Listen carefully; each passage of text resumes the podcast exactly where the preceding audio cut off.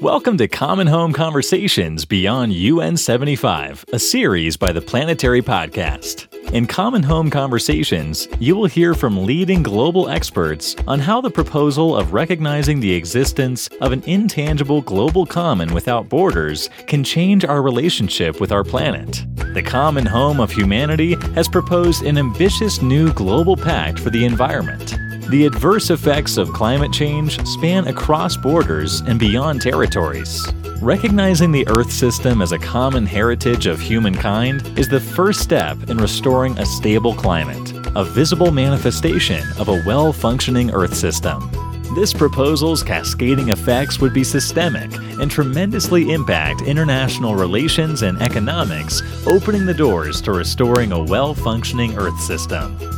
Common Home Conversations is the place to discuss a new social contract between society, economy, and the Earth system. Now, here is your host, founder and CEO of the Planetary Press, Kimberly White. Hello, and welcome to Common Home Conversations. Today we are joined by Princess Esmeralda of Belgium, journalist, documentary maker, environmental activist, and president of the King Leopold III Fund for Nature Exploration and Conservation. Thank you so much for joining us today. Thank you for inviting me. So, you're the president of the King Leopold III Fund for Nature Exploration and Conservation. Can you tell us more about the King Leopold Fund and what it aims to accomplish? Yes, sure. It was created by my father in 1972. And uh, I have to tell you that my father was a pioneer in the field of the environment because as a young, very young man in the 1930s, he was already very concerned about the state of nature and the way human beings were having an impact on biodiversity. And he made a speech in 1934 in London saying that his generation had absolutely no excuse not to see all the damage that we were already doing on the natural world. So that's pretty early in the time. And then in the 60s and 70s, he traveled extensively, especially in Latin America, in the Amazon, spent several months with the indigenous communities there. And he decided to create this fund, not only to uh, scientifically explore nature, but also to protect it and to protect the indigenous communities that he had seen were the best custodians of our biodiversity. So he created this fund, and after his death in 1983, I became president, and we are very active. Actually, we finance probably between 10 and 20 missions a year all over the world, both in the field of exploration and in the field of conservation. That's very impressive. So, can you tell us about some of the most recent missions you're funding? Yeah, sure. So, we have done a lot of mission in Africa lately related to the big apes. So, you might know that there is a very important park in Africa called Virunga, which is a jewel of biodiversity and has also the famous gorillas, which at one point was on the brink of extinction and luckily now, really, their population has grown again, and it's really a big success. Although it's a part of Africa which is extremely volatile because there's a lot of violence and armed conflict, and uh, so there are many problems. But we work also closely with the park, and we have done some mission there to scientifically study those species. And that's only one example. But then we have also a lot of mission in South America, also sometimes in North America, whether it is to study some new species of insects. So it's very uh, diverse. We have really a lot of different missions. That's amazing. And I love the work that you're doing in Virunga. It's great because with mountain gorillas and all gorillas really, they are critically endangered. And right now the conservation efforts have been extremely helpful. Currently, I think they're the only great ape in the world with an increasing population. Yes, it's fantastic. So, you and your daughter climbed Kilimanjaro in 2019 to raise funds for an NGO in the Democratic Republic of the Congo, Hero Women Rising. Can you tell us more about this experience and what led you to do this? Ah, it was my meeting with an extraordinary woman, and this woman is called Neema Namadamu. She's from the DRC. She's from Kivu, which is a province of the south, which is extremely dangerous for locals, but especially for women. The violence against women is terrible. And I met Neema, and she told me about her life. And let me just tell you in a few minutes her life. She got polio when she was very young. I think she was two. And immediately her father said, uh, If I have a daughter who has polio, she will never be able to marry, which is something very important in the community there. And so he left his wife. And Neema's mother said, I want to give a chance to my daughter to go to school. And because they lived in a village and there was no way they could find a way to get to school, which was quite far, far away, she decided, yes, she would take her daughter to school and she took her on her back every day. I think it was about five or six kilometers every day to go to the school. Until uh, Neema became an adolescent, it was difficult at that time for her mother to carry her. So she sent her in the valley down where she could easily go to school. And Neema said, For the love of my mother, I have to continue to go to school she was probably the first of her community to go all the way to university, to graduate from university all the time because she said, I have to do something for my mother who really sacrificed so much for me. And then Neema said, I want to do the same for the girls of my community. And a few years later, she decided to create a program for the girl to keep girl at schools. Because what happens also in many regions of the world and there particularly is that when the girls have their first menstruation, they miss school for a few days because they don't have all the necessary uh, tools. And then the parents say, oh, their results are not so good we should stop. Why do we pay school uh, if the girls have so bad marks? So Neema decided to go to school, to teach the girl, to show them what you can do if you have education. And she has been extremely successful with her program to keep girl at school. And I said, okay, she inspired me so much because she, with so many handicaps, not only physical, but also due to the violence and the situation in her country, and she managed to achieve so many things. So I said, okay, I will do something which is not comparable, but it's also an effort. I would climb Kilimanjaro with my daughter to raise funds for her organization. And that's what we did. It was a wonderful experience, first of all, because I was with my daughter and because it's a very beautiful place.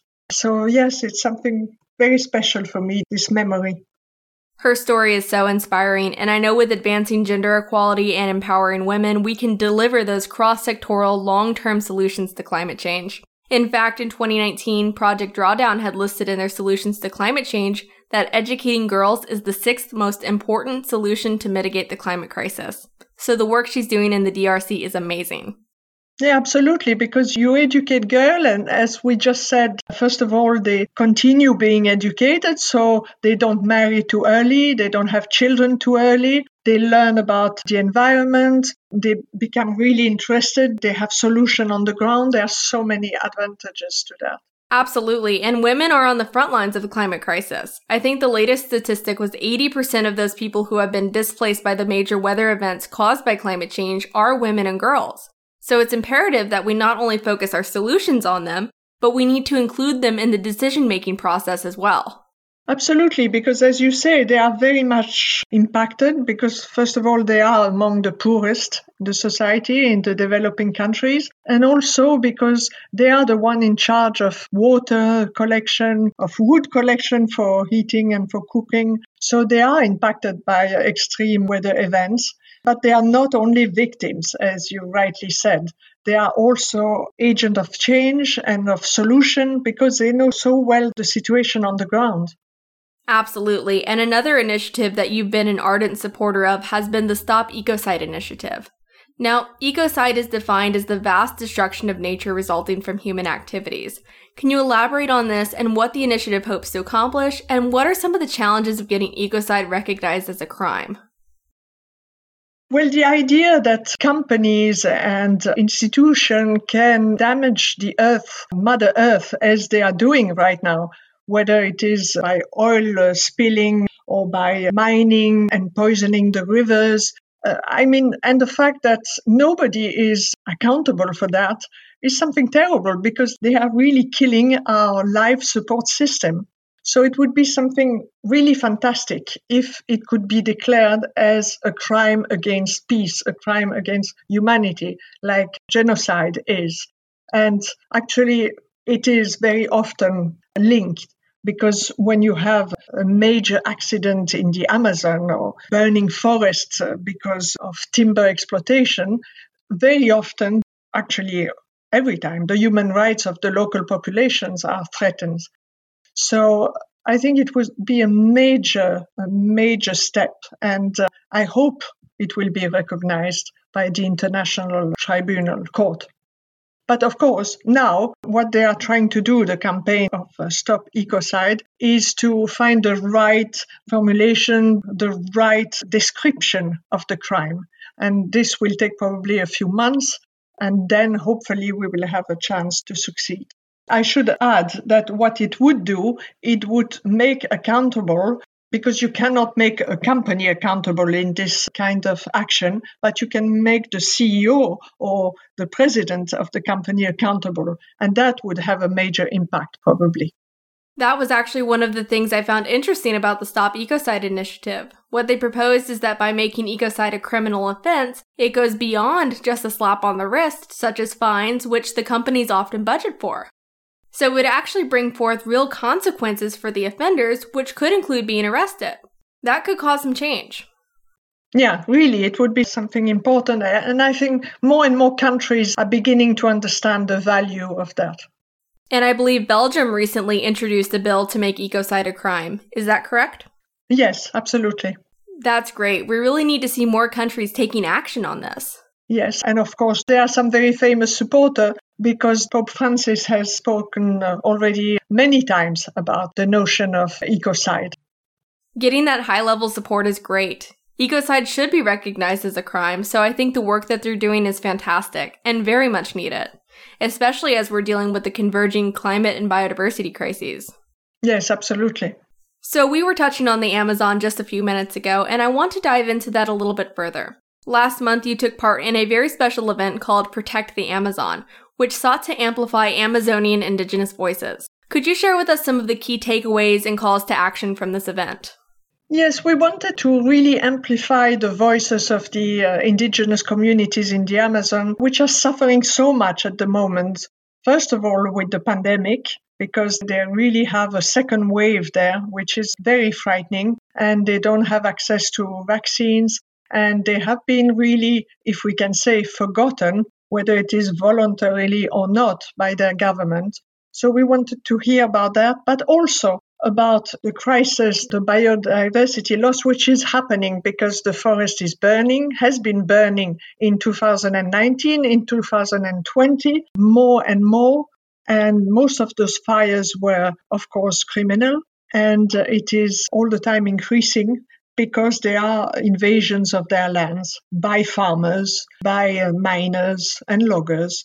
And so we wanted to hear from them what is the message. And their message is we are the best custodians of the forest. The Amazon, if it's burning at the rate as it is now, might get to a tipping point where it becomes a savanna which will be a disaster for the climate of the whole world, actually, and for the cycle of water, especially. And because those communities are the best guardians, they say, please help us. We need to have our lands demarcated. We need more lands demarcated, and you have to denounce all the products which are coming to Europe and to the US and to China from illegal deforestation in a way, we are accomplice when we consume all those products, whether it's wood or meat. And that was their message. Please, we are saving biodiversity for the whole of the world. Please help us. We cannot do that alone. Yeah, and on the Amazon fires, uh, we touched on this a little bit in an interview with Maria Antonia Tigre with the Global Network for the Study of Human Rights and the Environment which was the 2019 Amazon fires made global headlines, but the 2020 fire season set new records. And that didn't receive as much media coverage, probably due to everything going on with COVID, but it was an area equivalent to the size of the United Kingdom that burned across Brazil up until September.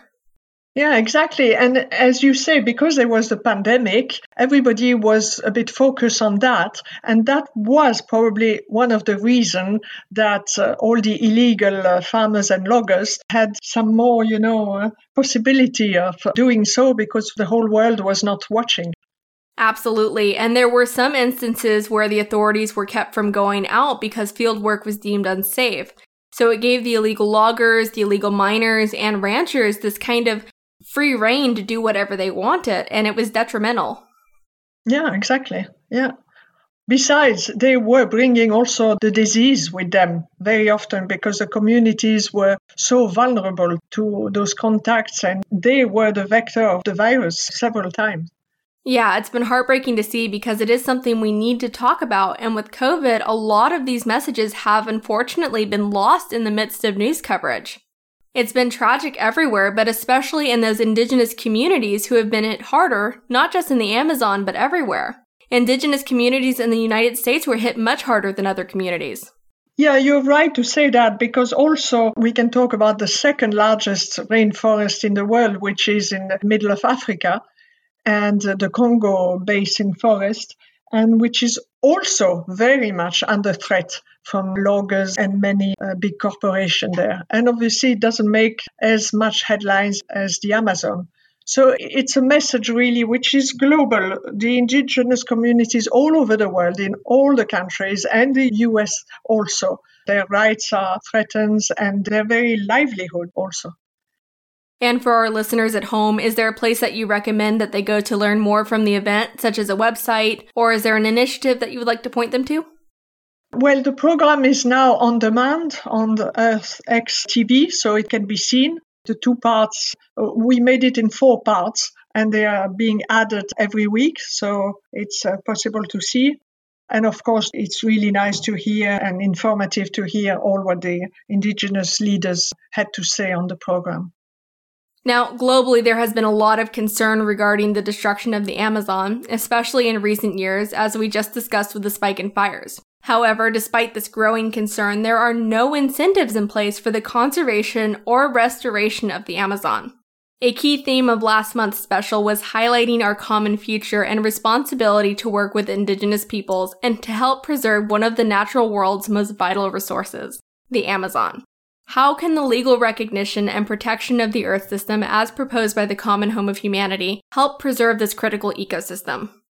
I think it's a very important concept to just realize that we live in the same planet, we breathe the same air, we depend so much on nature and on everything that it gives us, not only for our physical needs, but for our mental needs. And we have to treat this planet, this uh, environment, the way it deserves and not continue to destroy it with uh, impunity. We are already at a point which is catastrophic for biodiversity and for the climate. So we have to realize that it is our responsibility of each one of us. Absolutely. And to dive in a little bit further, do you think the common heritage concept for the Earth system would better enable us to manage the climate and biodiversity crises? Yes, it would, certainly, to bring a complete change of spirit, a change of mind. My next question is regarding the NDC synthesis report that came out in February. The UNFCCC recently released that report, which measures the progress of national climate action plans. However, despite current NDCs, we are falling far short of the level of action needed to meet the goals of the Paris Agreement. So we're really at a make or break moment with the climate emergency, and business as usual is not going to get us there. In your opinion, where do we go from here? How can we raise our collective ambition and garner the political will necessary to address this existential threat?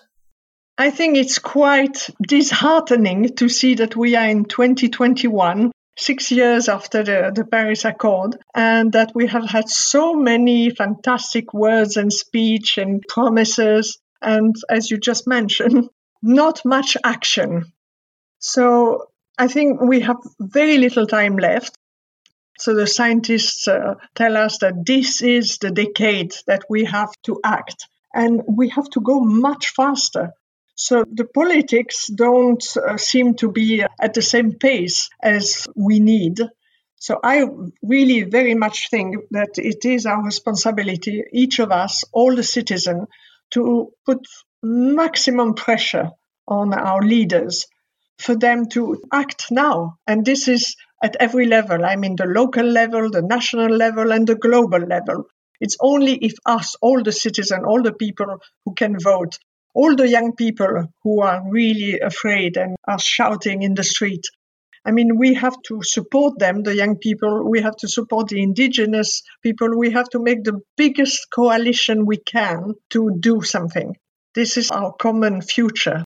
And it's not so much in the future, actually, because so many people are already suffering today. If you see all what happened in the US uh, last year, the fires, the hurricanes, if you see what happened in the Amazon, if you see what happened in Africa, in Asia, it's everywhere. People are already dying and suffering.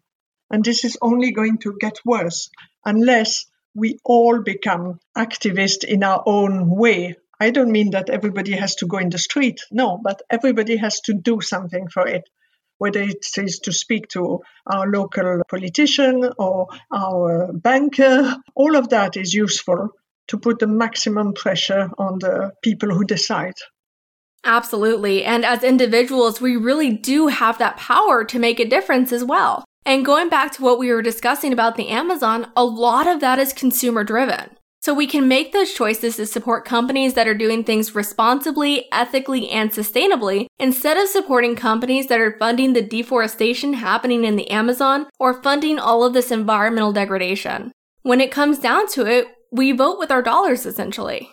Yes, it's uh, something we can do every day. We can choose the products which are not coming from uh, deforestation, make a little bit of research about the companies, also make some research about the banks because the financial institution of course have a big part in all that funding sometimes projects which are really destroying the environment. So we can talk to the people in our bank and say that we don't like when they finance this or that project. We have as citizens a lot of power.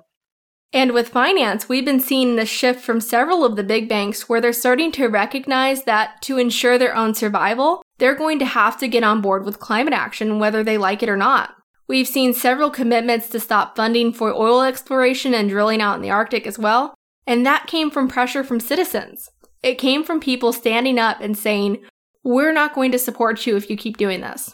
Yes, it's essential that the, the citizen take that in their hands and, and put pressure. And it's, as you said, the financial institution.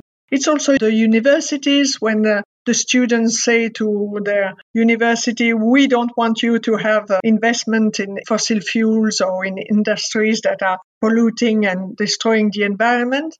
Well, it has an effect. Several universities have already, and, and several in the US and the UK and elsewhere, have already decided to divest. And that was the pressure from all the students.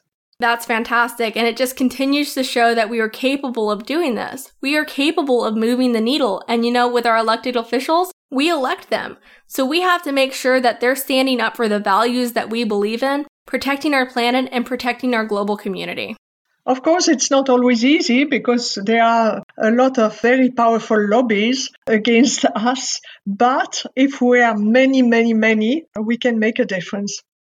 Absolutely. Before we go, is there anything else you'd like to share with our audience? I really want to give a message of hope because I know that it can make an enormous difference if as many people as possible take a stand and really try to do something to save, I won't say our planet because uh, the planet can survive, but uh, to save ourselves, our species, and so many other animal species around us which are on the brink of extinction. So we really have to do something all together. All right, and there you have it. We all live on the same planet and we breathe the same air. We depend on nature and everything that it gives us. When it comes to the existential threats that we are currently facing, whether it's the climate crisis or biodiversity loss, it's up to us to put pressure at every level of government and society to ensure our common future. That is all for today, and thank you for joining us for this episode of Common Home Conversations Beyond UN 75. Please subscribe, share, and be sure to tune in on April 7th to continue the conversation with our special guest, Frank Biermann, Professor of Global Sustainability Governance at Utrecht University, Director of the ERC Global Goals Project, founder of the Earth System Governance Project, and editor of the Earth System Governance Journal. And visit us at www.theplanetarypress.com for more episodes and the latest news in sustainability, climate change, and the environment.